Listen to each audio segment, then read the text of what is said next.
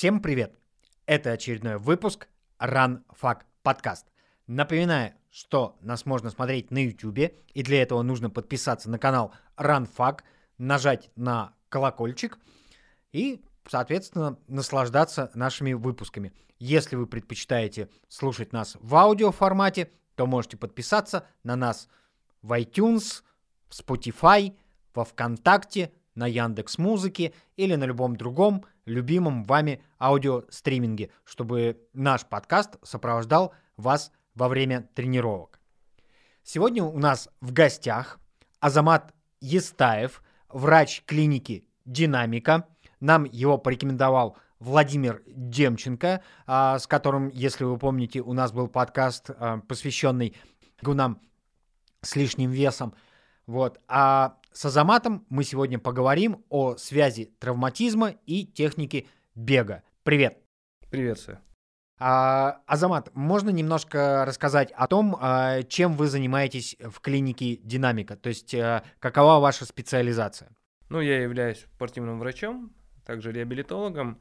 И, э, скажем, такой одной из особенностей, которую я делаю в клинике Динамика, является видеоанализ бега.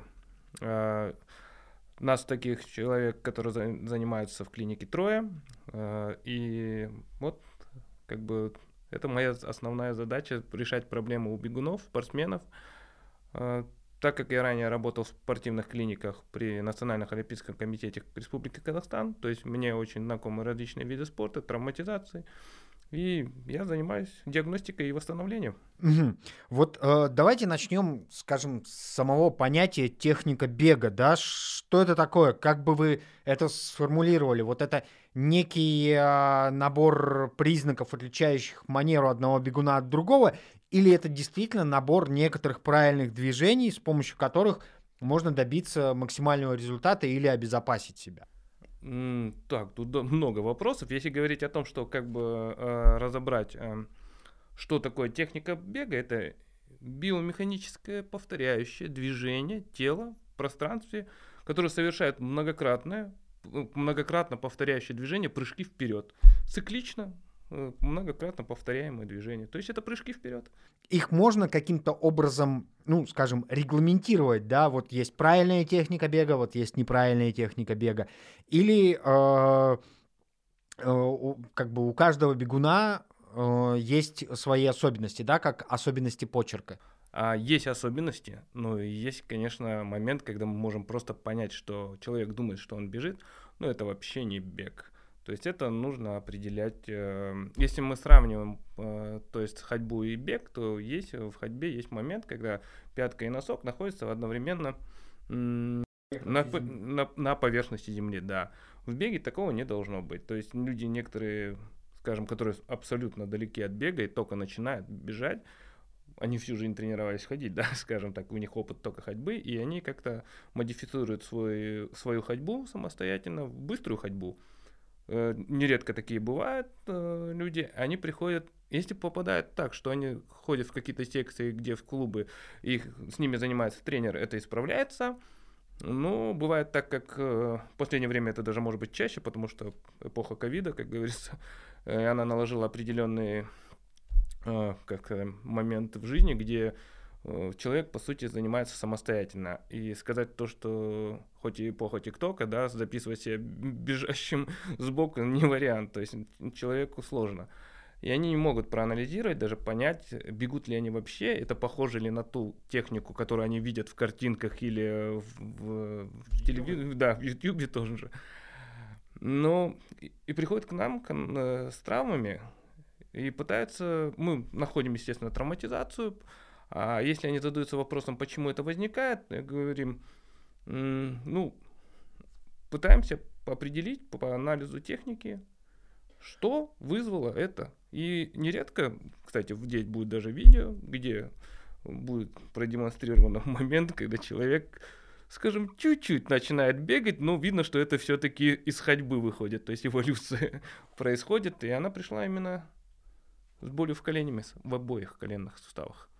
А правильно ли я понимаю, что большинство бегунов-любителей, которые начинают заниматься а, самостоятельно, а, очень часто переносят технику ходьбы, да, вот этот вот вынес, а, вынос голени вперед, как бы опора э, или первый контакт с землей на пятку в свой так называемый бег. Ну, это касается в основном достаточно небольшого количества людей, которые совсем далеки от бега, которые даже в детстве не бегали, не играли в футбол, или у них как-то это настолько сильные изменения в теле произошли, произошли что они как-то утеряли этот паттерн, потому что, ну, как бы в какой-то степени природа у нас предусмотрена возможности бегать, ресурсы, и э, мозг, он оптимизирует, э, старается оптимизировать по мере возможности, что может выдавать э, мышечно-связочный аппарат, да, то есть и даже костно-структурный, то есть суставной.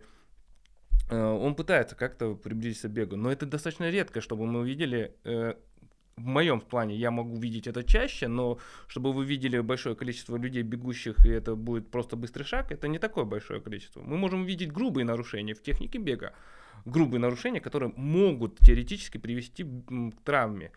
И то мы ожидаем это в том случае, что этот человек будет, например, скажем, если это, он бегает 1-2 километра там ежедневно или через день, вероятность, что этой техникой бега он как-то себя повредит, навряд ли. Он скорее быстрее восстановится. То есть вы, вопрос же вас стоит, можно ли э, сказать, что есть ли универсальная техника бега? Ну, скажем так, элитные спортсмены, возьмите любителей, отделяйте очень сильно, очень важный а, момент. Есть элитные спортсмены, а есть любители. И это две категории абсолютно разных. А вот чем они отличаются в плане техники бега? Ну, человек элитный спортсмен, бегущий, он бежит гораздо эффективнее, его мышечная структура более такая, скажем, мышечно связана у него организм только затачивался под то, чтобы бежать максимально быстро. Не только сидеть в офисе, не только водить машину и все остальное. Он был, он посвящал достаточно большое количество времени, от трех часов в день и выше. Э, помножьте это на количество дней в неделю, месяцы и года. Э, структура изменения, как работает его нервно-мышечная система, это потенциал меняется. То есть это прокачиваются другие скиллы. Вы попробуйте посадить его на 8 часов поработать за компьютером и разобраться с Excel, у него может все заболит, конечно. Так же, как и из человека, который работает в Excel, и поставьте его бегать по 3 часа в день, у него тоже. То есть вы должны понимать, это, это как-то это происходит, э, когда человек растет. То есть в определенные этапы возраста у человека должны э, работать тренера в школах э, над балансом, над кором. Это у каждого этапа вот этого есть возрастной период. Он может ходить вверх-вниз плюс-минус один год, э, может два даже. Но он, если в этот период человек тренируется, он эти скиллы прокачивает, соответственно, он гораздо выходит на взрослом в уровне профессионала, гораздо мощнее подготовленный под определенные задачи. Ну, то есть это получается фактически как бы почти эволюционные изменения. Ну, адаптационные, да. ну да, эволюция адаптация, можно так сказать. Плюс, если у него есть родители, которые тоже занимались спортом, генетика дает определенный запас, может давать. Как шутил один из наших гостей, Виктор Доронин, который был недавно у нас в подкасте, а если там ты бежишь, э, не знаю, там в раскоряку, но у тебя высокие результаты, то это, скажем, особенности твоей техники бега. А если при этом у тебя низкий результат, то, соответственно, ты, получается, как бы должен исправлять свою технику бега. Ну, каковы цели? Хотите результат или хотите здоровье? Давайте постановимся от этого. То есть, если э, про результат, и он, и он как бы входит, то есть занимаясь там физическими нагрузками, всеми остальными аспектами, и он видит, что он э, затормозил в своем развитии, то и имеет смысл, конечно, по провести в какой-то степени не только просто анализ, да, а просто э, бега только техники, да, но и вообще полностью в какой-то степени функциональный анализ.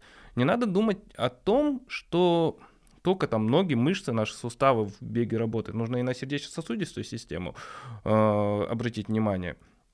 Э, может быть, иногда обратить внимание на питание, на образ жизни.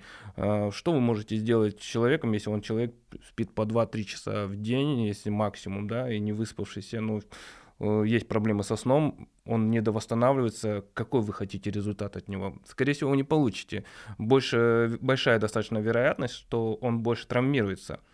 Плюс или человек работает по 12 часов в день, и как-то, каким-то образом он еще находит время потренироваться. То есть организм находится в достаточно стрессовой ситуации. И анализировать надо комплексно. Я занимаюсь одной из только этой части, части биомеханического анализа. То есть, э, ну, я никогда э, не пренебрегаю вопросами о том, какой у вас образ жизни. Я всегда задаю в своей листовке элементарно такой простой вопрос такой, пожалуйста, э, кем вы работаете? То есть, если они там стесняются сказать, я говорю, мне интересует сидячая, стоячая работа, грузчик, ну, то есть, да, требующая большой физической нагрузки – есть ли любительский какой-то спорт, которым вы помимо бега еще занимаетесь? Сколько раз вы в неделю занимаетесь? А, иногда могу даже задать элементарно женщинам вопрос о том, что э, сколько у них детей, ну, давно ли, ну, как, давно ли они рожали, потому что есть момент, когда человек после родова, то есть пытается, идет определенная перестройка женского таза, то есть мышц, органов э, малого таза, и надо учитывать эти аспекты. Ну, за счет э, нередко бывает, что боли в спине у них возникают. Не только обязательно у бегунов, но даже у женщин, которые родили, у них за счет перестройки происходят такие изменения, и надо это учитывать. Вы не знаете, э, не спросив об этом, вы не можете э, скажем, представьте, что это будет основная причина, и надо как-то над, над этим поработать, а вы не задав этот вопрос, пропускаете моменты, ищите проблемы там, где их нет. Окей, давайте вернемся к нашим э, биомеханическим историям. Вот э, один из самых жарких холиваров, который возникает вообще в э, любительском спорте и касательно техники бега, это история носок или пятка. То есть вот э, споры по этому поводу ведутся там на любых э, форумах, под любыми роликами, с любыми советами как правильно бегать, на носок или на пятку? То есть вот что вы как специалист в этой области можете сказать?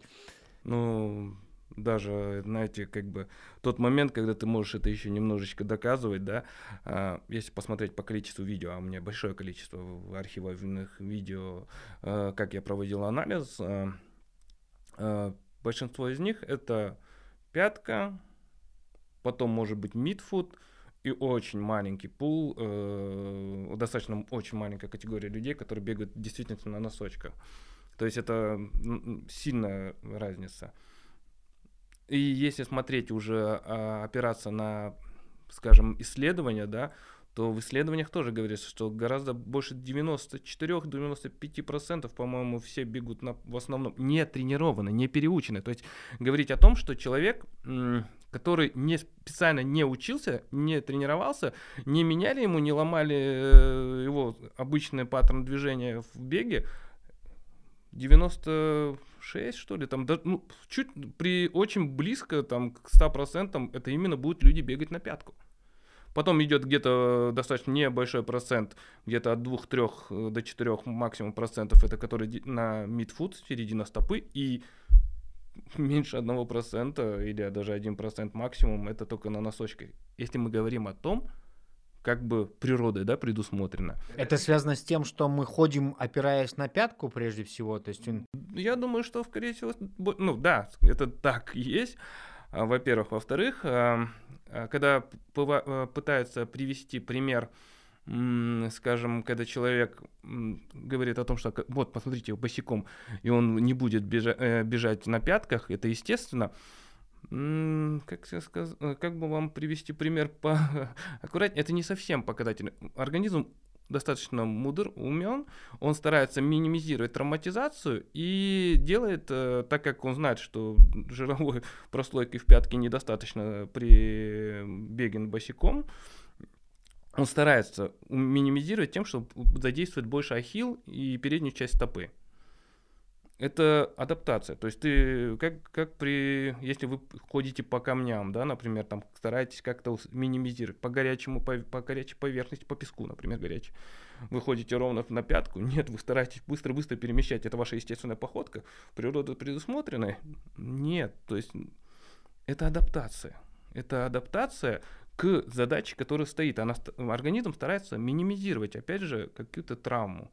Другое дело то, что человек игнорирует иногда некоторые вещи и грузит больше, чем может.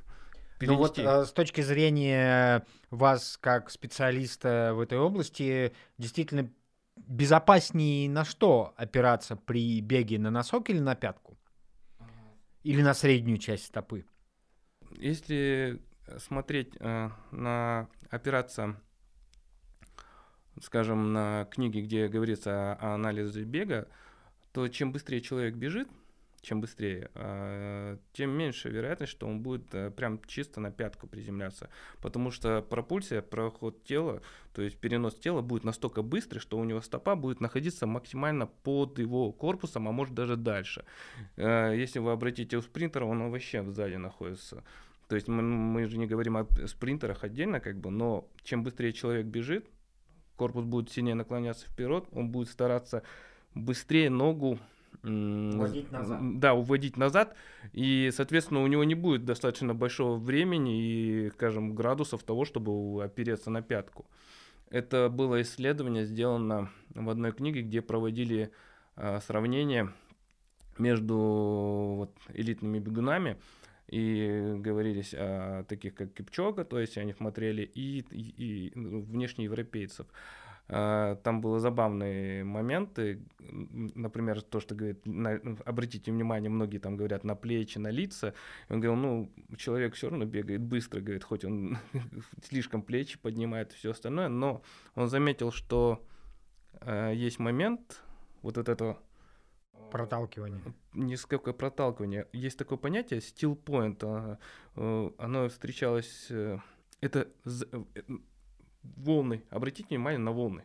У них есть момент раскачки, и он доходит до, одной, до одного уровня, и вот этот момент, когда конец, и он в обратную сторону начинает двигаться, это и есть still point. Uh-huh. Момент замирания. Uh-huh. То же самое, момент выноса ноги у элитных спортсменов, у них вот, вот этот э, один, одна, одна книга, где он проводил исследование разницы, вот, вот насколько вот этот point и насколько он быстро э, касается Обратно возвращается. Возвращается. Он именно исследовал вот этот момент. Это было интересно. Он в моей, как бы, из тех книг, которых я читал, это был единственный специалист, который обращал на это внимание. Также было интересно, что ну, каждый специалист постарался по-разному подходил к анализу бега. И вот смотрите, и вот если взять любителя бега, вот этот стил point и у элитного, у них разительная разница достаточно сильно большая. И на него опираться, я попытался ее применить для любителей, но она неприменима, а, недостаточно. То есть, то есть имеется в виду, что у любителя вот этот момент, э, как бы вот этот steel point, он не показательный, он занимает да. больше времени, а наоборот, он же там расстояние еще измеряется не только по времени. Время это уже другое, это на каденсе будет. А, кстати, о нем тоже поговорим. А здесь, э, наверное, момент, что он корпус иногда у него более прямее, и он останавливается, например, до э, центра центра тяжести, центра тяжести. То есть, если вы хотите, вот любимый ваш один из вопросов был связан с шинсплинтом, да, то есть пожалуйста, один из э, будет показателей. Если слишком вперед, и будет вот так сильно ударяться на прямых ногах. Ну, то есть, э, как бы, в, в принципе, я так понимаю, что чем выше скорость, тем э, больше вероятность того, что мы будем опираться на носок. Ну, то есть перекат будет у нас идти с носка на среднюю часть. Чем ниже наша скорость, тем э, больше мы будем опираться на пятку. Ну, да, наверное, больше так сказать. Ну, я не скажу, что прям на носок. Я скажу, что больше, наверное, на среднюю часть стопы. А вот с точки зрения травматизма, что безопасней? То есть безопаснее бежать, опираясь на пятку, не поднимая скорость, или вот э, все-таки бежать быстрее, стараться бежать быстрее, но вставать на носок?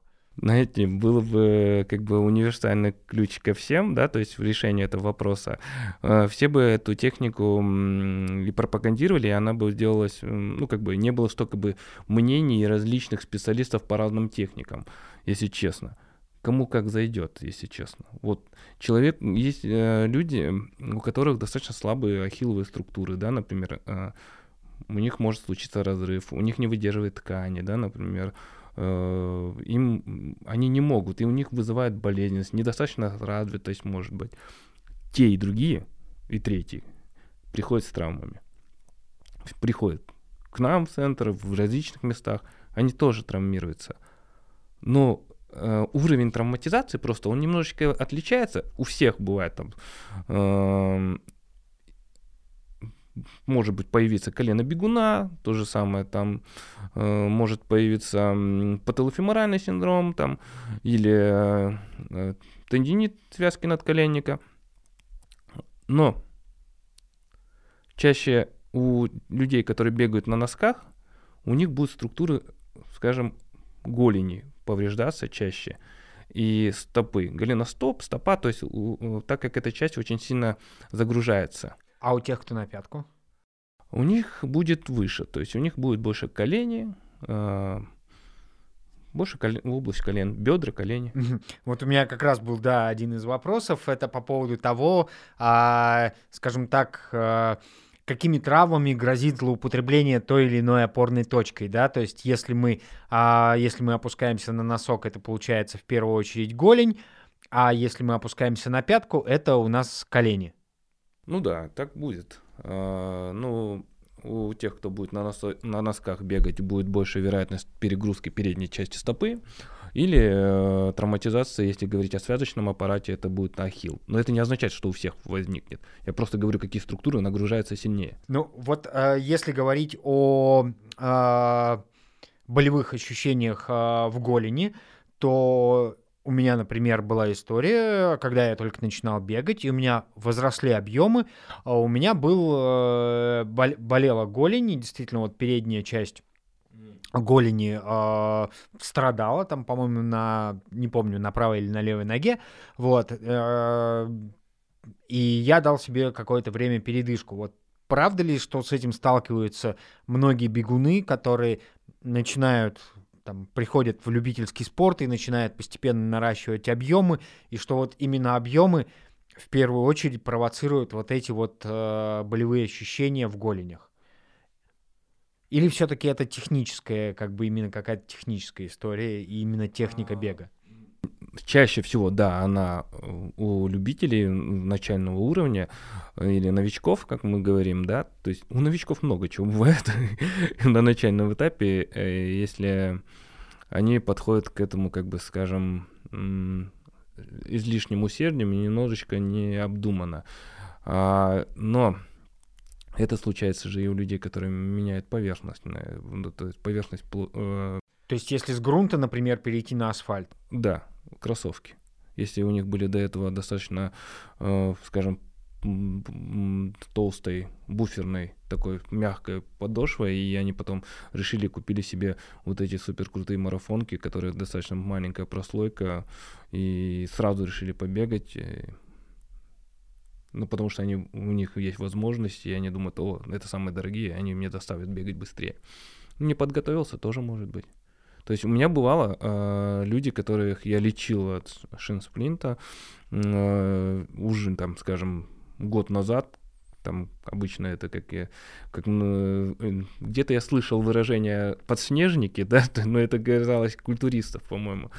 Э, люди, которые зимой отдыхали, особо не бегали и помнят, когда они там в ноябре, в, э, в октябре закончили, э, закончили такой, я мог пробегать там 10-15 километров каждый день, у меня не было проблем. Так, и тут март, там месяц, э, выбегать начинают, и такой, так, я должен свою десяточку пробежать, не учитывая того, что у него был перерыв а 5 месяцев минимум, при этом он не занимался ничем, что нередко. Э, вес, скорее всего, увеличился, мышечно-связочный аппарат точно уже не подготовлен, но он помнит, что он... Бегал тогда десятку. И он пытается эту десятку пробежать, и чаще всего приходит ко мне снова. То есть вы говорите о том, что... Я хочу сказать о том, что не обязательно, что это только у новичков. Чаще у новичков. Но могут люди, когда меняют, опять же, поверхность, площадь бега, кроссовки, или даже когда их переучивают, могут переучивать бегать. Но это редко, это уже реже. А с чем это связано? Это связано с тем, что именно голень у нас выступает в качестве одного из, а, там, я не знаю, там, главных элементов нашего движения. Вот почему а, там первые болевые ощущения, с которыми чаще всего сталкивается начинающий а, любитель, это именно какие-то болезненные ощущения в голени. Смотрите, Игорь, это ваш личный опыт, и вы смотрите через призму своего опыта именно на шинсплинт. То есть это ваше личное переживание, и вы ее...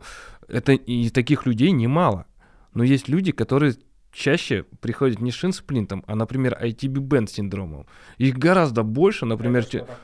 а, я сейчас докончу. То есть э, илиотибиальный синдром это когда у нас по внешнему краю колена болит, а, люди не могут бегать, э, потом даже когда ходят по ступеням, у них это вызывает такое болезненное ну, по внешнему краю коленного сустава. То есть это такая, скажем, приходящих из меня пациентов, наверное, ну, 70-80%, если это новички, э, чаще всего это с этим приходят. Но вы же на шинспринте, как бы а, за счет своего же опыта, опять же говорю, то, что вы это перенесли на себе, и для вас это было ну, надеюсь, единственной самой большой катастрофой, которая случилась в вашем беговой, ну, беговом прошлом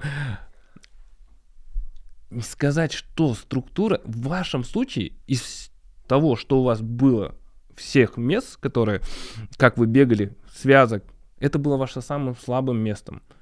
То есть то, что вышло из строя в первую очередь. Сейчас игра, вот новая, сейчас, если так сказать, эпоха игр, да, там, то есть тоже люди играют много в интернет-игры. Представьте, что, что у каждой части нашей структуры тела есть такая полоска жизни. Если ложиться спать, она восстанавливается, если не ложиться спать, она медленнее восстанавливается. То же самое у вас, то есть э, какая-то часть успевала до восстанавливаться, а вот э, голень не успела, то есть малоберцовая, ой, большеберцовая часть кость, так как она на себя нагрузку берет. И в вашем случае это первое, что у вас вылетело, то есть из строя первым вы не дали ей до восстановиться. Вы, да, бежали очень, например, ну, наверное, ну, как бы предполагается, что очень на прямых ногах для вашего случая. Некоторые могут также бежать, а могут еще прямее, но у них не случается. Такое тоже случается. А почему? Потому что у них плотность костей другая, э, у них э, вот этот порог выносливости тканей чуть выше, чем у вас. Может быть меньше у других, а не раньше. То есть получается, что вот э, как бы главные, скажем так, а, проблемы начинающих бегунов это голень и колени. В первую очередь. Да, ну, чаще с коленями приходят, голень тоже. Угу. Вот мне кажется, что сейчас еще в эпоху, там, скажем, а, множества источников информации, да, люди начинают искать какие-то мануалы, читать какие-то ресурсы, посвященные в том числе бегу, да, и вот там, не знаю, там э, много читать, например, про пронацию, да, это про завал стопы внутрь или на внешнюю сторону. Вот э, скажите, пожалуйста, как э, вы на это смотрите? Действительно ли, э, скажем так, э, пронация это такая важная история для бегунов и э, врожденная ли эта штука или это можно каким-то образом поправить? ну, про пронацию, я думаю, мы все знаем. Одно время очень было модно делать, подбирать кроссовки, смотря на эту часть. Ну, обратите внимание на большое количество людей, даже просто идущих по городу, насколько сильно у них пронация выражена. И теоретически, теоретически, а, это большая проблема. Но в практике, если постепенно нагружать сустав, подготавливать постепенно человека, э, то ткани могут адаптироваться, э, и человеку это не будет проблематично. Э, интересный пример был того, что, насколько я в Китае, по-моему, это было, брали людей с нейтральной пронацией, то есть в армии, им часть э, людей бегала в обычных нейтральных кроссовках пронаты, другим увеличивали эм, ставили стельки, увеличивали опору на внешнюю часть стопы, и у этих людей перестройки гораздо сильнее была выражена травматизация, а, чем у нейтра... ну, которых бегали в нейтральных кроссовках. То есть меня, э, меняя положение, влияя на стопу, мы можем вызвать, уменьшить вероятность травматизации, можем повысить. Все зависит от адаптации человека к этому, насколько он адаптирует свое тело. То есть сказать там, например, человек, который 40-50 лет бегал со своей пронацией, тогда там ему никто не смотрел, и он идет в магазин какой-то определенной специализированной обуви или к врачу, и тот говорит такой, о, ужас, нам нужно поменять тебе э, обязательно стельки и все остальное. То есть он со своей пронацией там 30-40 лет, душа в душу бегал. Это никаких проблем особо таких серьезных у него не вызывало. И тут, оказывается, это все было неправильно. Ему дают стельки, он начинает бежать в них, он не может бежать как раньше, он чувствует, как перегружаются другие структуры, которые не адаптированы, и, и чаще всего они приходят потом в травмы. То есть правильно ли я понимаю, что исправление пронации – грозит гораздо большими рисками, чем э, сама по себе пронация. Нет, я хочу сказать здесь то, что прям у такое возвышенное внимание на пронацию, э, которое при, вот это, при выборе кроссовок делают люди а, и в магазинах специалисты, я думаю, что оно преувеличено. Но если у вас в действительности есть проблемы с пронациями, то и его, бы, его нужно показывать именно врачу, специализированный, который смотрит на то, как э, ну, спортивный врач или э, ортопед-травматолог, который э, ориентируется на проблемах стоп. Это искать... Э, в классике жанра, да, то есть когда вы приходите к врачу в поликлинику или в обычную больницу, для него того, что ты бегать не можешь, то есть от того, что ты не можешь, ты бежишь там а 7 километров, но когда ты бежишь больше там 7, и у тебя начинают стопы болеть, для него проблема достаточно легко решаема. Но бегай свои 7 километров или вообще не бегай. Потому что он только что человек, у которого машина сбила, он его спасал жизнь. Что для него это проблема твоим бегом по сравнению с тем, что для него был предыдущий пациент. Из-за этого нужно обращаться, стараться человеку, специализирующий на травмах беговых или спортивных. То есть он понимает, э, специалист этот, насколько вам важна эта ситуация, как он видит эту травму. Потому что многие травмы связочного аппарата у спортсменов не видны на МРТ и УЗИ там не, еще не, на, на том же рентгене.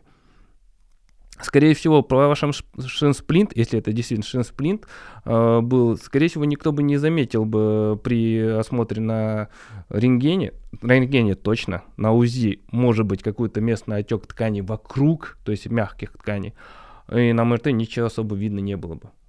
Но у вас же это болит, боль есть, но вы пришли к, э, к травматологу в травмпункт, он смотрит и говорит такой, ну слушай, на снимках ничего нету, нога не сломана. Иди ходи, но не бегай. Проблема решается. Для него да, для вас нет, вы хотите дальше бегать. Если вы говорите о том, что вы хотите знать, влияет ли ваша пронация на, на, на технику бега, да. Ухудшает ли или улучшает ли это, другой вопрос. Надо проверить, посмотреть, как влияет, если мы скоррегируем и не коррегируем. Все. То есть мы не можем сказать, что хотя есть гиперпронация, где какая-то определенная степень, прям же ярко, сильно выраженная, вы можете на это обратить внимание, когда идет уже деформация костей и суставов, и есть человек, который бегает э, с гиперпронацией, и он жалуется на определенные ну, классические симптомы, которые должны вызываться при этом, то да, тогда мы исправляем. Если он не жалуется, зачем туда лезть? Зачем менять то, что работает и так хорошо? Чтобы он быстрее бежал? Да, тогда откатывайтесь на две трети как минимум, ставьте свои кроссовки, которые вы хотите, чтобы он бежал более ровным нейтральной пронацией, и учите заново, отготовьте ткани к тому, тем 42 километрам, которым он должен пробежать, но откатившись на полгода, а то и год программы. Вот, кстати, раз уж мы заговорили про пронацию, у нас опять же был эфир э, с, со спортсменом и с а, маркетологом. А мы обсуждали карбоновые кроссовки. У нас в гостях был а, Дима Сафронов и Эдик Сырцов. И что вот вы, как врач, думаете про карбоновые кроссовки и их влияние на технику бега именно у бегунов-любителей? Я не говорю сейчас про элитных бегунов, да, там про Кипчоги, под которого специально делались такие кроссовки, вот, а именно про любителей, которые, увидев то, что Кипчоги выбежал из двух часов, накупили себе карбоновых кроссовок, вот э, как карбон влияет вообще на технику бега? И есть ли уже, не знаю... Она хорошо, сильно влияет, то есть она как будто под, как э, ощущение, которое люди именно бегали. Я не бегал в карбоновых кроссовках, сразу говорю, но у всех есть общее описание того, что такое ощущение, что тебе как будто подталкивает, то есть проталкивает. То есть, это, ну, обычно это люди, ну, давно занимающиеся бегом, то есть, э, но сказать, хорошо ли это плохо, ну, во-первых, э, если вы используете гаджеты для того, чтобы или какие-то тулсы для того, чтобы бежать быстрее, они безопаснее. Здесь вопрос уже идет не о безопасности, здесь же идет вопрос о каких-то скоростях. Нет, я понимаю. А вот именно с точки зрения травматизма, потому что... Да, будут по той простой. Может быть, если он выбежит из... Так как из структуры перераспределяется немного по-другому, на другую часть э, связок, которая раньше у него работала по-другому, а при карбоне она будет немного по-другому распределять, и, соответственно, та структура, которая в, при распределении стала сильнее работать, скорее всего, может повредиться. Может. Но опять же, если человек занимается достаточно хорошо, не игнорирует специализированные беговые упражнения, делает силовые занятия, то есть он не только просто бегает ежедневно, он занимается полностью своим телом, питанием следит, успевает высыпаться, то это может, кстати, как бы никак не повлиять на него в плане травматизации. Но опять же, вы меняете кроссовки, вы меняете, э, если э, площадь прилегания, может быть, где-то э, амортизацию самих э, подошвы. Должно, должно быть время, пройти элементарно время для того, чтобы вы адаптировались к ним. Э, знаете такой момент? Часто примером для меня был хороший, так как связочный аппарат очень сильно нагружается во время бега, я, работая в теннисном, в федерации тенниса, с детьми, это часто, когда у меня а, вот от детского уровня э, уходили до профессионалов, мне всегда они возвращались с, э, периодически возвращаются с локтем теннисиста, эпикондилитным, латеральным, иногда медиальным, который гол- гольфистом называют. Я задавался вопросом, почему человек, я знаю этого ребенка, который уже как минимум три года занимается теннисом, э, нормально, то есть у него должны мышцы адаптироваться, все остальное, и тут он там играет как минимум 3, а то и 4, а то и 5 раз в неделю, а тут какой-то на третий год произошел сбой и перегрузка. Знаете, процесс оказывается в чем? Поменялся тренер, это один вопрос. Поменялась ракетка, это второй. Поменялась степень натяжения лески, это третий. Вот три вещи, которые повлияли на то, что э, связка стала грузиться по-другому. То же самое в кроссовках. То же самое в одежде, которая использует поверхность, которая бегает. Все просто. Дайте время адаптироваться под это. И когда вы говорили про пронацию, если постепенно, потихонечку грузить, а это не сильно выражено, э, связки будут достаточно прочные, они натренируются терпеть и выдерживать такую нагрузку. Но если вы побежите сразу, все 20-30 какая бы там у вас даже нейтральная была бы стопа, это, скорее всего, приведет к травме. То есть мы говорим, что помимо технических моментов э, в беге, э, любителям стоит уделять внимание каким-то адаптационным вещам, вроде, э, там, не знаю, там, СБУ, э, вроде смены поверхностей. Ну, если вы сменяете поверхности, будьте добры, пожалуйста, э, немножечко э, откатиться в своей тренировке на некоторые э, нагрузочный процесс на, на одну треть, на две трети, в зависимости, насколько сильно поменялась поверхность, чтобы успели адаптироваться под нее. Знаете, э, вот примером я люб... Э, пример привожу одну вещь. Я говорю про адаптацию ткани к нагрузкам. Про адаптацию. Как вы ее даете? Вот через какую поверхность? Какую обувь носите? В каких условиях тренируетесь? Это, вот это все влияет. Есть э, в интернете вы можете найти интересное видео. Кстати, наверное, туда вы ставите это видео. Самая бесполезная вещь, которому обучился человек. А женщина, то ли в Швейцарии, то ли в Норвегии, а, она научилась бегать и прыгать как лошадь. Насколько интересно получается, почему для меня это интересное видео, это говорит о том, что человек, насколько ткани адаптируется, то есть даже природа не предусмотрена способность, а вы посмотрите на это видео, вы увидите, оно в действительности потрясающе прыгает, то есть э, как на четвереньках, э, как лошадь, у нее это получается. И она бежит, похоже, как на лошадь. Нужно ли это техника? Ну, а это ненужная вещь. То есть и адаптировалась ткань адаптировалась. Если мы с вами попробуем ее повторить, наверное, у нас многие структуры заболят. Но, наверное, она годами, годами, постепенно, постепенно тренировалась и готовилась. То же самое произойдет любым спортсменом, если он адекватно подойдет к тренировочному процессу, адекватно даст восстанавливаться и адаптироваться своему организму к нагрузкам, которому готовит человек. Азамат, давайте вернемся вот э, к истории, которую мы немножко затронули в начале нашего разговора. Да, ходьба и бег. Вот э, злоупотребление паттерном ходьбы, да, стремление выносить голень вперед, а не поднимать бедро, как это ну, рекомендуют тренеры и как это тренируется во время выполнения спецбеговых упражнений. Вот чем это грозит? То есть э, мне кажется, что большинство людей, которые начинают заниматься бегом самостоятельно, они вот как раз злоупотребляют вот этим паттерном ходьбы и игнорируют как бы вот эту вот специальную беговую часть, которая, в общем, нужна нам для того, чтобы бегать без травм. Ну, теоретически, теоретически, а, суставная структура, а, то есть по типу голени, хрящевая поверхность коленного сустава, голеностопного сустава, будет подвергаться достаточно сильной нагрузке.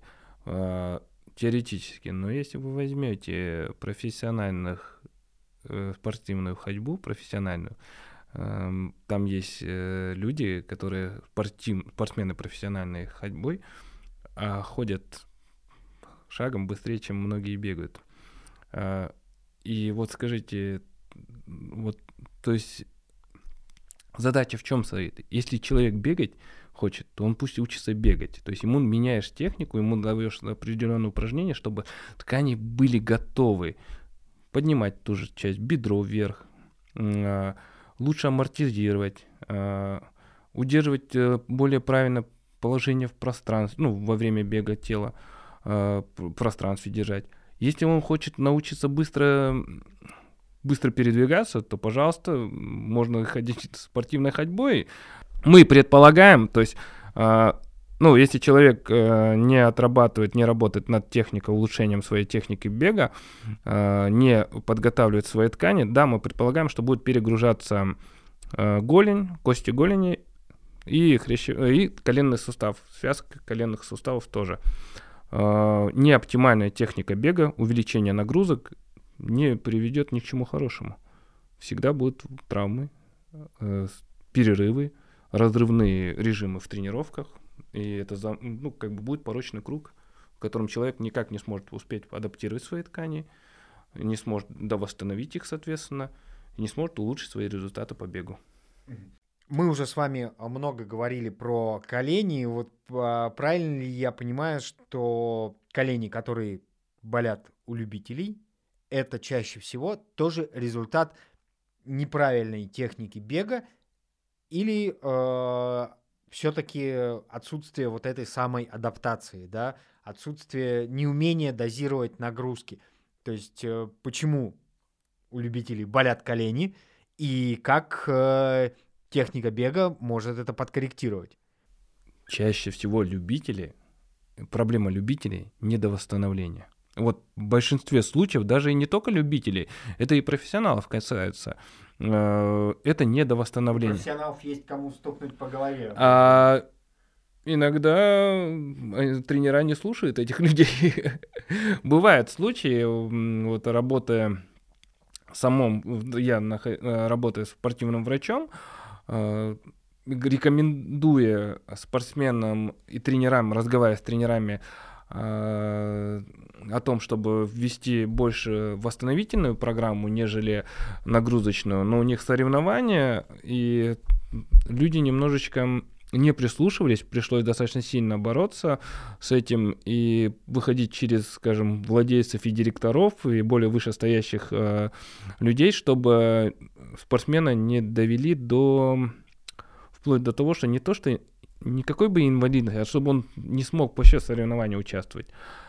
И в конечном итоге это было достаточно долго. Вначале тренера воспринимали меня как врага, в конце концов потом приходилось э, по ходу доказывания результатов того, что э, видя то, что все равно спортсмен недовосстановленный выходит на соревнования, и он ничего, никаких результатов не дает, я говорю, ну и что ты добился в этом плане?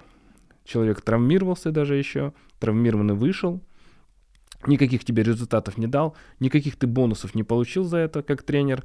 Э, спортсмен тоже потерял очки свои.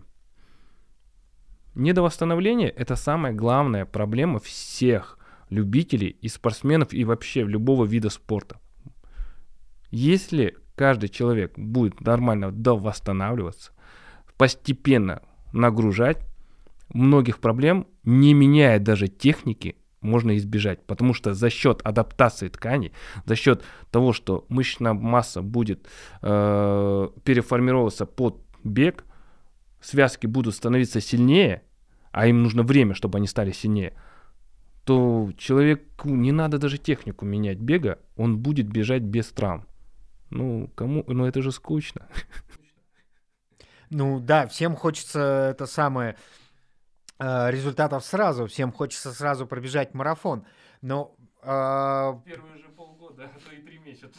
Да, а продолжая вот э, историю, скажем так, отделов, на которые чаще всего жалуются, ну или по поводу которых возникают вопросы, да, очень много есть э, вопросов э, про позвоночник, да, что каким нагрузкам во время бега подвергается наш позвоночник и при неправильной технике бега, да, что мы можем, в общем, какой вред мы можем ему нанести.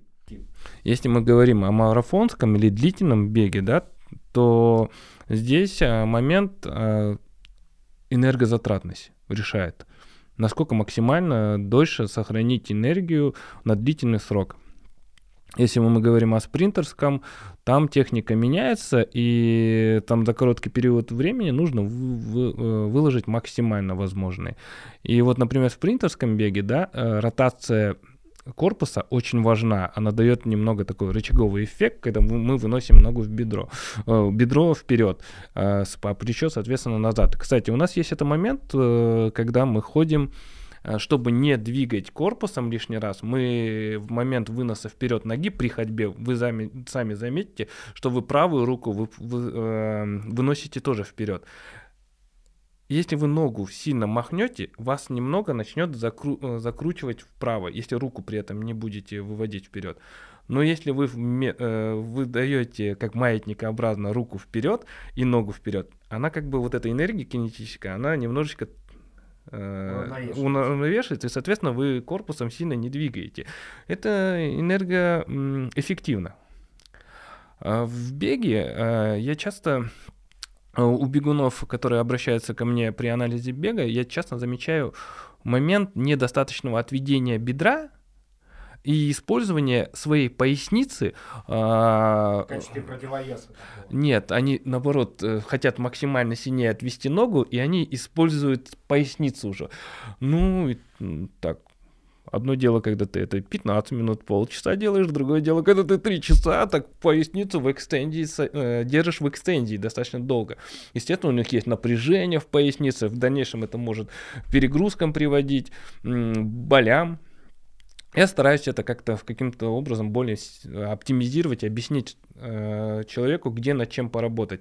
Здесь актуально задействовать ягодицы, немного подключить мышцы живота, особенно поперечные, чтобы они удерживали и, э, тело более ровно и не давали пояснице сильно уходить э, в, ги- в гиперэкстензию или...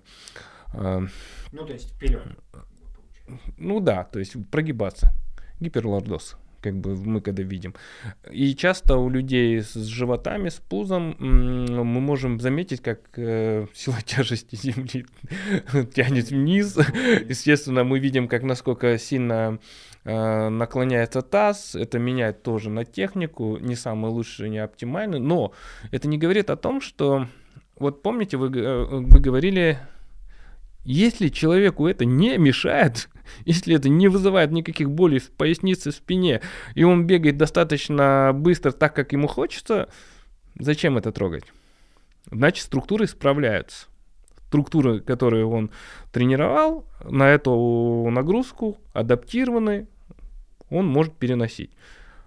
Но когда э, спиной э, обращается ко мне, основная проблема или слишком ротация во время бега, или слишком сильная гиперэкстензия, наклон таза.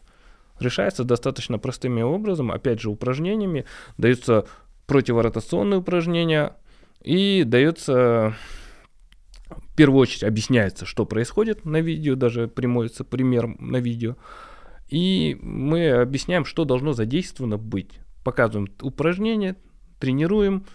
Если это все постепенным увеличением, интегрируем это в бег, меняется, естественно, техника бега, человек перестает жаловаться на боли в пояснице, я считаю, что моя задача выполнена, и остальное ничего не меняю.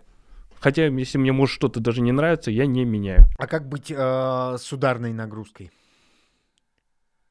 С ударной нагрузкой. То есть она как-то вредит нашему позвоночнику или это несколько преувеличенная опасность? Я думаю, что больше преувеличенная опасность. Э, то есть э, то, что люди считают, что у них зажмет грыжу во время бега, ну, маловероятно вообще. Ну, очень мало, если человек, конечно, с острой грыжей не побежал, то есть, например, то есть у него ногу отдает ниже уровня колен, там, болями в спине, это в любом человека касается, который выйдет даже с, с, с температурой на марафон, это никак не поможет ему. Нужно рационально подходить к тренировкам, и, но вопрос же состоит в том, что вредно ли для позвоночника – если у тебя симптомов нету, и боли в спине нету, и наличие грыжи есть, но при этом боли в спине, и никак не проявляет себя эта грыжа, это не является противопоказанием для бега. Абсолютно. Это даже, скорее, в большей степени показания, чтобы вы занимались физической активностью. Интересный момент, что если вы представите межпозвоночные диски, как э, э она такая гелеобразная структура, и вот момент амортизационных – моментов. Это вот такой какой-то немножечко помпажный эффект идет. И вот этот помпажный эффект, мы ждем, что от этого помпажного эффекта будет питание, наоборот, улучшаться. Э, есть э, исследования на медицинских ресурсах, где сравнивают людей, которые занимаются марафоном, там женщин сравнивали, и они смотрели на прослойку межпозвоночных дисков, э, расстояние. И э, женщина того же возраста, но которая особо спортом никаким не занималась. И оказалось, у женщины, которая бегала марафон, у нее гораздо здоровее, гораздо более э, большее расстояние между позвонками, чем у той, которая особо не занималась э, физической активностью. То есть это говорит о том, что наоборот надо заниматься. Как может неправильная техника бега повлиять на наши паховые там, мышцы, суставы, вот. И есть ли отличия у мужчин и женщин в этом плане? Потому что вот э, насколько я знаю, ну, не насколько я знаю, да, у мужчин и женщин э, разная ширина таза, да, немножко по-другому сложные тазовые кости, и у нас немножко отличается техника бега, в том числе и вот, э, собственно говоря, наши паховые мышцы. Первое и самое главное — я стараюсь избегать слова неправильная техника, потому что техника для каждого будет в действительности индивидуальна. Я предпочитаю не оптимальная для данного человека. То есть э, в пределах категорий которых э, у него есть травмы. То есть почему я начал заниматься вопросом профилактики при анализе бега? Я же не стал, я же не делал анализ здоровых, старался людей делать. Мне э, люди приходили и говорили, «Ну вот слушай, вот ты меня вылечиваешь, да, то есть, а я хочу понять, почему у меня это происходит, чтобы я не хочу, чтобы это повторялось. Я говорю, ну давайте попробуем посмотреть, как вы бегаете в конечном итоге. И проводя какую-то, то есть, если я возьму человека здорового и проведу анализ его бега, я найду какие-то мне не нравящие эффекты, да, например, то есть какие-то, может быть, там какая-то узкая постановка ног, наоборот, гипер, э, гиперлордоз, да, например, или широкая постановка локтей, но при этом это его никак не мешает, и я буду кому-то ему советовать сейчас что-то делать, зачем? Ему и так хорошо бегается. Но если он скажет, говорит, слушай, я бегаю хорошо, все остальное мне нравится, но я хочу еще быстрее, и я хочу убрать у себя лишние движения, чтобы больше энергозатратность, э, вот это, меньше, уменьшить энергозатратность и повысить эффективность. Это другой вопрос. Но я ему говорю сразу, это перестройка, это изменение техники. И будь добр, если ты бегаешь каждый день по 10-15 километров, здесь ты уже начнешь а, там а с 3, а то и с 4 километров, и постепенно будешь увеличивать через э, там, две недели. Да, да. В основном это адаптация связочно-мышечного аппарата происходит около двух недель. Э, и вы говорите, и вот возвращаясь к теме, э, как насчет неоптимальной техники бега у женщин, да, то есть в тазу, да, то есть проблем с тазом, да, э, мы должны обратить внимание, что у нее перегружается больше. Чаще всего я замечаю один момент. Тилт, то есть качание сильное. Но это не совсем проблема самого таза, это проблема больше мышц ягодичных, групп, ну, э, которые недостаточно э, тренированные, чтобы удерживать э, та, уровень таза, линию таза относительно ровной. Ну, то есть я правильно понимаю, что у девушек э, происходит большее колебание таза в силу того, что он немножко пошире? Ну, во-первых, да, пошире, рычаг длиннее. Ну, зависит от того, как, опять же, вы возьмите... Статистически, да. Статистически, да, но есть и мужчины с большим тазом, есть женщины с тренированными ягодицами, которые хорошо тренированы. То есть вы можете на это тоже натолкнуться. Чаще, да, у женщин сильнее идет виляние в тазу. И чем это грозит? Какими осложнениями? Это опять же проблема с Если это возрастная, если это возрастная женщина, то есть э, у женщин возрастных есть проблема э, с остеогенезом, то есть э, у них происходит гормональная перестройка после определенного возраста, после чего сама костная структура э, становится слабой и хрупкой. Э, у женщин чаще происходит проблем в тазобедренном, в тазобедренном суставе, чаще приходится статистически чаще меняют они э, этот сустав. И чтобы этого не произошло, э, нужно подготавливать организм, оптимизировать и задействовать группу э, э, группу мышц, окружающих наш таз, чтобы они работали в большей степени, чем просто гравитационная нагрузка на сам сустав. Э, формируется этот запас, да, то есть, например, плотности костей, он формируется там у нас там с детства, и если мы не будем заниматься э, определенным тренировочным там, занятиями с весами, вообще любой активностью, даже элементарно ходьбой, э, кости становятся более хрупкими, и запаса его становится меньше. Мышцы тоже со временем, с возрастом у нас становятся э, после, по-моему, если я правильно, от, после 35 или 45, я вот честно скажу, ну, скажем, давайте округлим его после 40 лет, э, каждый год э, взрослый человек теряет 1,2% мышечной массы, но при этом вес-то не меняется, то есть чаще всего увеличится, а замещается он жировой тканью. Чтобы этот процесс хоть как-то остановить, надо заниматься нагрузками, мышцы должны тренироваться. И только таким образом мы, скажем, замедлим старость и изнашиваемость наших суставов и костей. А вот опять же, э, то есть э, возвращаясь э, к рекомендации нашего прекрасного доктора Демченко, с которым мы обсуждали бегунов с лишним весом, вот, а, скажем так, а как лишний вес а, влияет на технику бега? Насколько это вообще значимая история? И кто лучше адаптируется бегун, э, скажем так, ну вот, там, условно, моего телосложения, или там, бегун, который в теле? Ну давайте смотреть. А, бегун в теле, да, и мы говорили, помните, о подъеме бедра, выносе бедра вперед. А, одно дело поднять там 20 килограмм, а другое дело поднять 35 килограмм выносом бедра. Энергозатратность какая. То есть человеку с повышенной массой тела скорее придется э, ему сложнее поднять такую массу, э, такую тушу бедра, и, соответственно, скорее всего, он достигнет этого позже. Эффективнее бегать, соответственно, будет позже. Э, вес колоссально влияет, колоссально влияет на бег.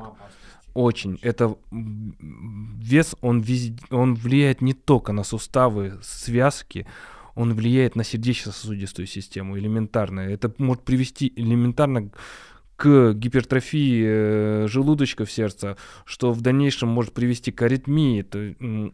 Это, это максимально стараться надо. Это не означает, что человек не должен бегать э, с повышенной массой. Это говорит о том, что человек должен подготавливаться. Вначале переходим от обычной... Ну, вначале ходьба, потом быстрая ходьба, потом постепенный переход на бег. Э, элементарно даже при травме, э, у травмы у бегунов я стараюсь э, их перевести на быструю ходьбу, если это возможно, если это не для них не болезненно, я, если бегать у них болезненно, но быстрая ходьба не болезненно, я их стараюсь, чтобы они ходили быстрым шагом. Но повышенная масса... Представьте одно дело, когда вы прыгаете на одной ноге 2-3 тысячи раз на одной ноге. Тяжело? А теперь помножьте на вес, который будет человек это прыгать ткани. Вот это что такое бег? Ты коротко на одной ноге задержался, чем меньше по времени задержался, тем лучше. Э, на второй. На одной, на второй. И так в течение от часу ну, от 40 минут в лучшем случае, до двух, двух с половиной часов некоторые бегают. Ну, если это тренировка, а если это марафон, некоторые до 5-6 часов бегают. И вот, вот это вес постоянно грузит связки, суставы. Это будет приводить к травматизации. Но если человек потихонечку начнет адаптировать ткани, заниматься будет, э, мышечная масса начинает наращиваться, связочный аппарат становится мощнее, сильнее, э, метаболизм ускоряется, человек какой-то худеет, он э, это, это полезно, это лучше, чем вообще ничего не делать и вести малоподвижный образ жизни. Это никому не помогает, особенно в старости. Да и, скажем так, э, человек, который не неподвижным, э, мне нравится одна такая фраза, для... Э, вы когда-нибудь обращали внимание на людей, которые в инвалидных колясках, которые не работают нижние конечности, как насколько сильно высыхают у них э, ноги, и если на рентгене посмотреть, плотность костей тоже. Если э, как организм работает, кто не работает, тот не ест. Если мы не нагружаем э, нормально связки, мышцы э, в, в, в быту, то есть то они будут, соответственно, меньше получать питательных веществ. У них э, организм думает, что ну, нам не нужно это э, такое. Это часть тела. Да, там, ну, часть, там, скажем, вот эта выносливость. Если он начинает регулярно заниматься какой-то физической активностью, организм начинает на это обращать, реагировать и начинает усиливать эти области, которые у нас э, во время бега угу. участвуют. Вот а, скажите, пожалуйста, специальные беговые упражнения — это единственный способ скорректировать свою технику бега, или можно, я не знаю, там, обойтись роликами на YouTube, посмотреть, как бегает Кипчоги? Я еще ни одного человека не видел, который посмотрел, как бегает Кипчоги, и он забежал как Кипчоги. Это первое. Ну, если не по результатам, то хотя бы по технике. Я все равно не видел человека, который бегает, э, просто любителя, который будет бежать как Кипчоги, эм, чисто за счет видео. Это же надо... Ну, это, это действительно большая колоссальная работа тренеров, программы тренерская. То есть это, это не просто использование человеческого организма на, ну, как бы на обычном его ресурсе, это использование его на краях, на запредельных краях э, организма. Это уже... Это немного... Это порт высоких достижений. И это немного другие категории, на которые мы опираемся. Это не про здоровье. Но вот э, если мы говорим про спорт все-таки как часть некого здорового образа жизни и говорим все-таки про любительский бег, то действительно ли, что нам никуда не деться от э, специальных беговых упражнений, и их надо делать вот в том числе и для снижения травматизма и для корректировки техники бега. Смотрите, что такое специальные беговые упражнения, да? А, они специализированы, они, под, они подобраны неспроста. Они сделаны на то, чтобы в какой-то степени поддерживать и в тонусе, а то и какие-то части структуры, которые у нас участвуют в беге, укреплять, чтобы выдерживать большую степень нагрузки. Я вам даже больше скажу, силовые нагрузки очень важны. Работа с весами э, тоже очень важно. То есть без этого никуда не денешься. Вы к этому все равно вернетесь. А, просто бегая каждый день, вы, если вы захотите у, увеличить вот эту полоску жизни своих связок и мышц и костей, да, вам придется делать эти упражнения. Ну, по-другому это не заработает. А Единственное, что я прошу на на специальные, на СБУ программах или когда вы занимаетесь своей физической подготовкой, не обратите внимание, займитесь хотя бы для начала перед зеркалом. Обратите или запишите себя на телефон. Вот, кстати, да, я хотел, чтобы мы, э, то есть всегда ли можно отследить э, недостатки в собственном технике бега самостоятельно? Я вот, например, последние вещи, которые я стараюсь делать, я пытаюсь научить, я сейчас э, вот с января месяца, то есть мы уже и в портмарафоне я читал, я стараюсь людей немножечко научить самостоятельно э, правильно записывать себя и даже показываю, как пользоваться программой для того, чтобы хотя бы грубые нарушения в технике бега они определяли. То же самое касается и просто движения, да, то есть э, упражнений. Ну что такого хорошего, если вы будете делать там 20-50 э, выпадов э, но с весом там 40 килограмм, да, но все время будете делать это неправильно технически. К чему это приведет? Ну, к тому, что вы научите себя неправильно. То есть то, что вы жда... Э, что, для чего рекомендовано ваше упражнение, она не будет работать для того, для чего она создана. Вы будете тренировать, соответственно, неправильность. Э, когда подбирая многократно, я даже когда беседую при восстановлении с спортсменами, э, атлетами, любителями бега, я всегда, они говорят, а сколько раз? Я говорю такой, давай сделаем интересный момент. Как мы будем определять, сколько раз? Это будет 10 или 5 раз? Как определить? Ну, представь, ты делаешь упражнение, и на третий раз тебе начало качать, ты начал чувствовать, ты начал подключать лишние движения, ты делаешь это перед зеркалом или записываешь. Э, начинаешь, смотришь, что технически ты упражнения начинаешь совершать с какими-то с мандражем, то есть э, пытаешься сказать, заваливаешься, пытаешься за что-то задержаться. Ну зачем тогда тебе делать это четвертый раз, если это четвертый, пятый, шестой раз, это будет все сильнее и сильнее хуже. А технически два раза ты выполнил, но они были сделаны идеально. Сделай перерыв там полминуты, повтори два раза, сделай и потихонечку, потихонечку повысь. Через 3-4 дня попробуй повысить на, на один подход или на одно повторение больше. Это будет гораздо эффективнее, чем если вы так, тренер, я пришел, я сто раз поджимался, все. Ну ладно, хорошо, ты сто раз поджимался, но твои колени расположены неправильно, ты заваливаешься, таз уходит вправо, влево, ну, что толку? Вот я на это и вот стараюсь э, темой, почему я вот анализа бега э, занялся, есть достаточно простые вещи, на которые можно самостоятельно выйти и попробовать это изменить. Вторая же часть, мне интересно... То есть, например, э, снять себя на iPhone? Легко, э, легко, очень даже хороший вариант. То есть, если почему я использую беговую дорожку? Она хотя бы немного, то есть, ну, того, то, что нам э, ну, сложно технически на улице заснять себя, то есть для этого нужно соответствующее оборудование, хотя бы элементарно электросамокат или скутер и камера с стабилизатором очень. На беговой дорожке, сейчас в большей степени люди будут бегать в спортзале, то что, сложно посвятить 5-10, а то и 20 минут бега э, в, на беговой дорожке, записав себя с четырех сторон. Я не говорю сверху, ну, если прям в идеале, еще сверху надо. Ну, с четырех сторон. Хорошо. iPhone ставим на максимальное высокое качество.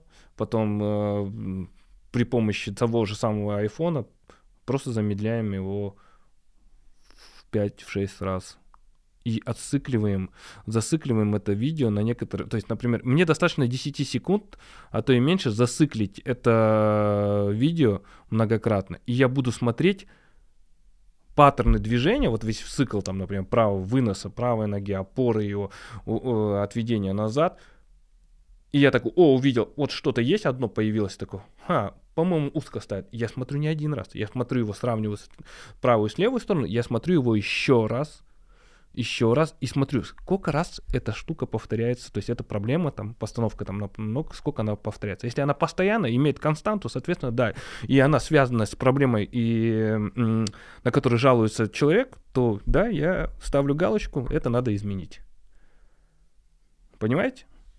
И вот я пытаюсь объяснить людям э, то, что над качеством надо работать в большей степени, а потом вначале увеличивать количество.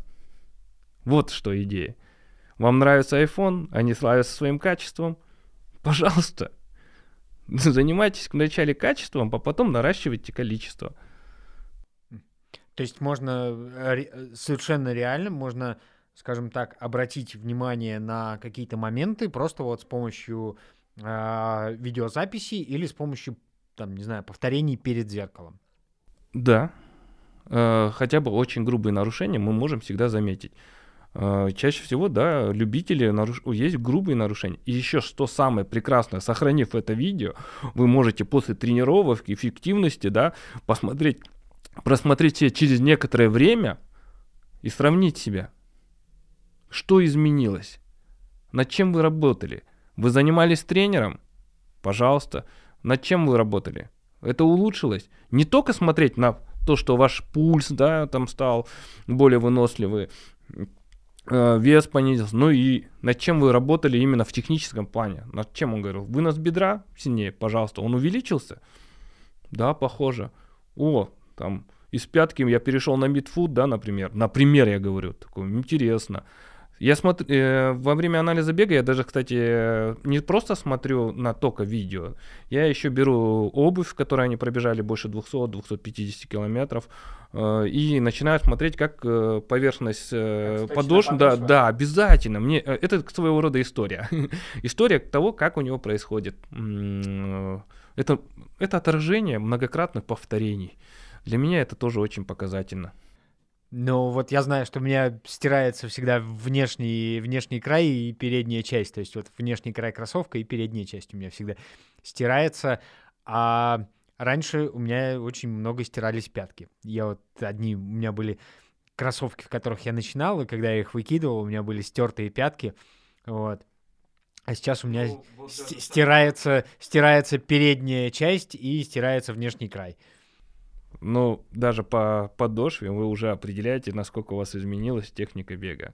Я надеюсь, что у нас тоже с вами получилось потрясающее видео, а, которое все будут с удовольствием смотреть и с удовольствием слушать. А я напоминаю, что у нас в гостях был Азамат Естаев, спортивный врач, а, врач-травматолог, реаниматолог, профессиональный реабилитолог профессионально занимающийся анализом техники бега и ее связью с травматизмом, а вот точнее с нетравматизмом, чтобы техника бега помогала вам избегать травм. Мы немного постарались об этом поговорить а, в нашем подкасте. А, подписывайтесь на канал RunFag, зажимайте колокольчик, чтобы не пропускать наши новые выпуски. Подписывайтесь на нас на стриминговых сервисах в Apple Podcast – Яндекс Музыки, ВКонтакте, других сервисах, которые вам нравятся. И мы обязательно будем рассказывать вам о том, как бегать правильно, с удовольствием и без травм. Большое спасибо. Это будет бонус, как в фильмах Marvel после титров. Здесь вопрос звучит так. Понятно, что у каждого бегуна есть желание справиться с проблемой минимальными ресурсами. Скажите, если я не хочу идти к тренеру или не могу к врачу, например, то могу ли я самостоятельно, самостоятельно поправить технику, можно ли посмотреть на ютубе? Можете, следующее дополнение, можете ли вы посоветовать, как грамотно отследить свои косяки и дать чек-лист из трех-четырех пунктов, элементов, на которые надо обратить внимание особое. Э, вопрос мне очень понравился, и, и как бы чаще всего, который я, если мы говорим очень образно, вот как по постановке вопроса, я бы начал в первую очередь менять каденс попробовал бы увеличить его на 10%. Знаю, то, что, скорее всего, на начальных этапах вам будет тяжело э, именно сердечно-сосудистой системе, но э, увеличение количества каденса уменьшает э, время соприкосновения с, э, с поверхностью, с тем самым вы минимизируете время, на которое связки, мышцы, связочный аппарат на, нагрузки. Это первое, что бы я попытался бы изменить. Если это помогает, я бы на этом и останавливался бы это, опять же говорю, когда у вас уже есть травма. Это советы, когда есть травма. Следующее, очень часто и никогда вредно не будет, тренируйте свои ягодицы. Но не качайте их просто в массу, а именно задействуйте их в каждом своем упражнении, где они должны участвовать. И если ваши ягодичные мышцы будут более сильнее участвовать э, в беге, это будет очень сильно помогать разгружать поясничную часть и э, нагрузки на, ниж, э, на нижестоящие это колени. А, не... Я не знаю, а приседать? Или... А... Что, что хорошо работает для ягодиц? Для развития ягодиц? Приседание? Приседание со штангой? Ну, смотрите, простое упражнение. Вы можете просто делать, начиная от ягодичного мостика, уходить в более сложные упражнения. А, для меня одним из самых крутейших упражнений, которые я хотел бы всем рекомендовать в будущем до него дойти, это будет, ну, присед пистолетиком на одной ноге с контролем коленного сустава, чтобы не уходил вовнутрь. Это будет показателем того, что да, ваши ягодицы, не только бедра, ягодицы, задняя поверхность бедра работает замечательно. И третий пункт. О, их тут чуть больше. Делайте силовые, не пренебрегайте ими. Они повысят живучесть ваших тканей. Супер важно. Ну просто очень важно. Мега важно. И самое главное, отдыхайте, высыпайтесь. Не до восстановления. Как бы вы ни хотели, она не приведет к вам повышению результатов, а приведет к травме.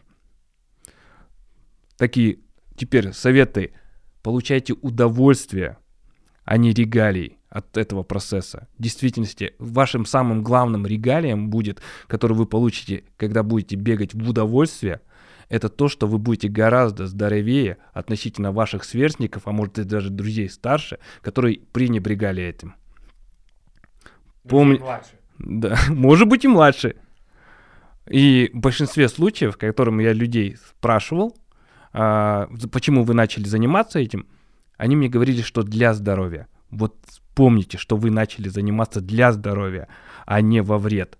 То есть, когда вы пытаетесь за очень сильно акцентируете внимание на э, получении, повышении ваших э, цифровых показателей, вы иногда, то есть не иногда, а часто переходите грань, когда это для здоровья, и когда это становится уже вред во здоровье.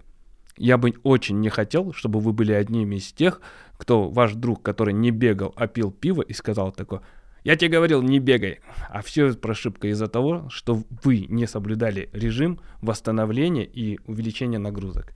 Пожалуйста, спасибо, что вы дождались. Ставьте обязательно лайки. Это, надеюсь, вам это помогло в жизни. Спасибо большое. Да.